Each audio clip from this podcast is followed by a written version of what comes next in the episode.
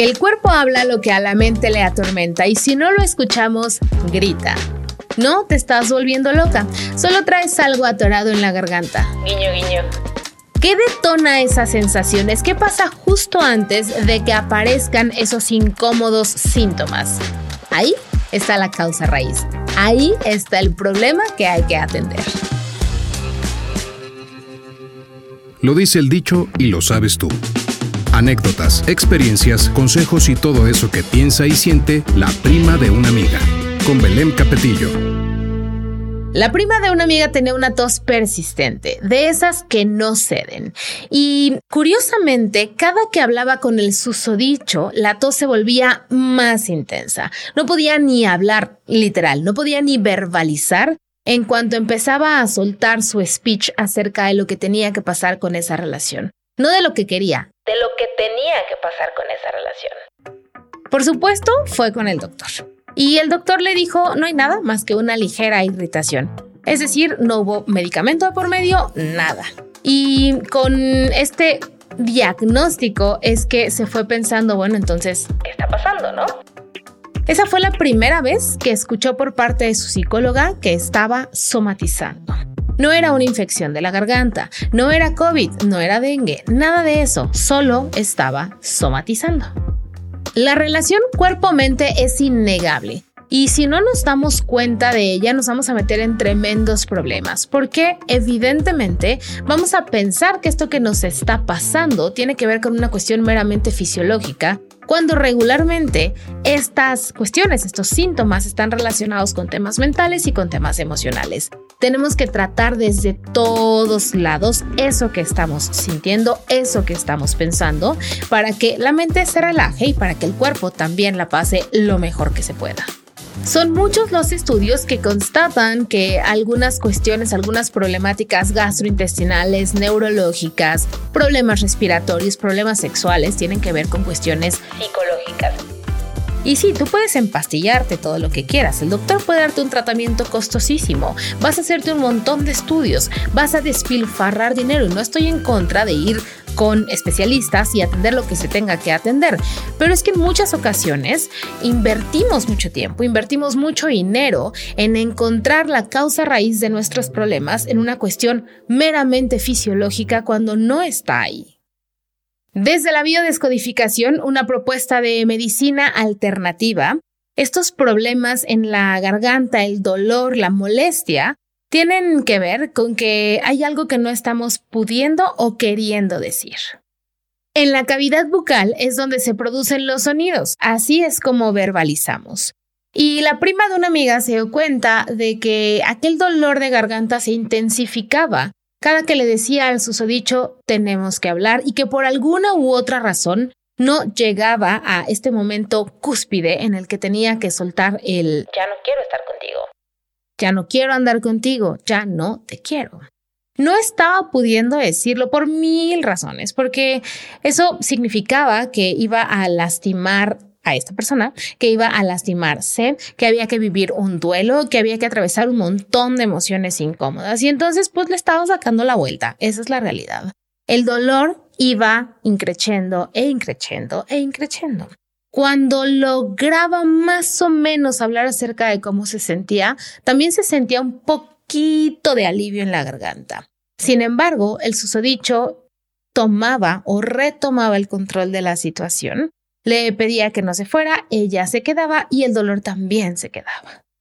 A ver, no estoy justificando la incapacidad de la prima de una amiga de hacerse cargo de sus emociones y de las consecuencias de sus actos. Eso ella lo está pagando y le está saliendo bastante caro. No hablo de eso, hablo de lo que pasa cuando no conectas el cuerpo con la mente. Hablo de lo que pasa cuando no le haces caso a los gritos de tu cuerpo. Y de eso, la prima de una amiga sabe muchísimo. Entonces, ¿cómo darle amor al cuerpo y evitar enfermar? Algunos expertos en salud, por supuesto, le han dado estos consejos a la prima de una amiga, me los compartió y ahora quiero compartírtelos a ti.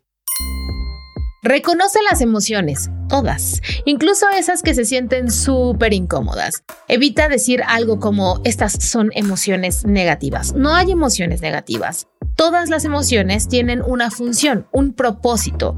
Vivirlas, sentirlas, atravesarlas es necesario para que esas emociones no se conviertan en estados emocionales y después en enfermedades. Respira, pero con conciencia. Parece que sabemos hacerlo. A ver, llevamos, en mi caso, 30 y tantos años respirando. Digo, estoy viva, ¿no? La prima de una amiga tiene mi edad también, está viva y entonces, pues claro, sabe respirar. La realidad es que no. Los expertos en salud han investigado muchísimo al respecto y la verdad es que tenemos un montón de vicios al momento de respirar. Entonces nos hiperventilamos fácilmente, entonces básicamente no nos llega bien el agua al tinaco. En fin, pasan muchas cosas que no deberían estar pasando. Por eso se sugieren varias técnicas de respiración. Una de ellas, una muy interesante, consiste en inhalar en 5.5 segundos y exhalar también en 5.5 segundos. Puedes hacerlo con un cronómetro al principio, después será como mucho más natural. La cosa es que tomemos conciencia de este momento en el que estamos inhalando y exhalando, o inhalando, reteniendo y exhalando. Eventualmente vamos a empezar a respirar mejor, con menos vicios, y esa cosa tan sencillita, ese buen hábito puede hacer toda la diferencia al momento de enfrentar estas emociones que son incómodas y evitar, insisto, que se conviertan en enfermedades. Dale espacio al autocuidado. Sigue una dieta balanceada, haz ejercicio, duerme entre 7 y 8 horas, date un masajito de vez en cuando o que te den un masajito de esos que tienen... Exacto, happy ending. A propósito de eso, dale espacio al placer. Y con placer me refiero a todo esto que conlleva disfrutar de la vida misma. Sí, estoy hablando también de ese placer horizontal que uno experimenta sobre un colchón, pero hay muchas otras formas de experimentar el placer. Comerte lo que te gusta, porque te gusta y ya, que tenga las calorías que tenga. Tú disfrútalo. A ver, sin excesos, por supuesto, pero también sin culpas. Date la oportunidad de disfrutar. Dale oportunidad y espacio al deleite. El placer es de quien lo trabaja, así que ojo ahí. Mente sana en cuerpo sano, o lo que es lo mismo, dale a tu cuerpo alegría, Macarena.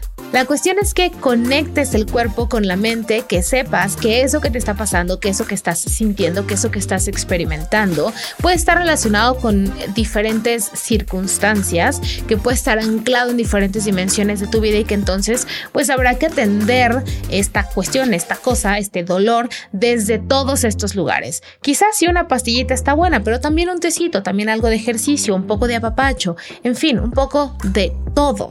Y pues sí, recuerda que somos eso, un todo. Así es como tenemos que vernos y así es como tenemos que ver a los demás.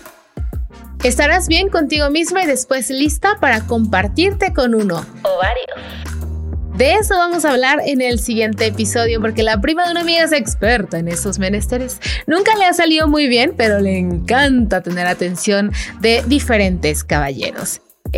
¿Cómo hacerlo sin morir en el intento? Ella todavía no lo descubre, pero igual vamos a hablar del tema en el siguiente episodio. Gracias por estar aquí. Platiquemos sobre todo eso que te preocupa a ti y a la prima de una amiga.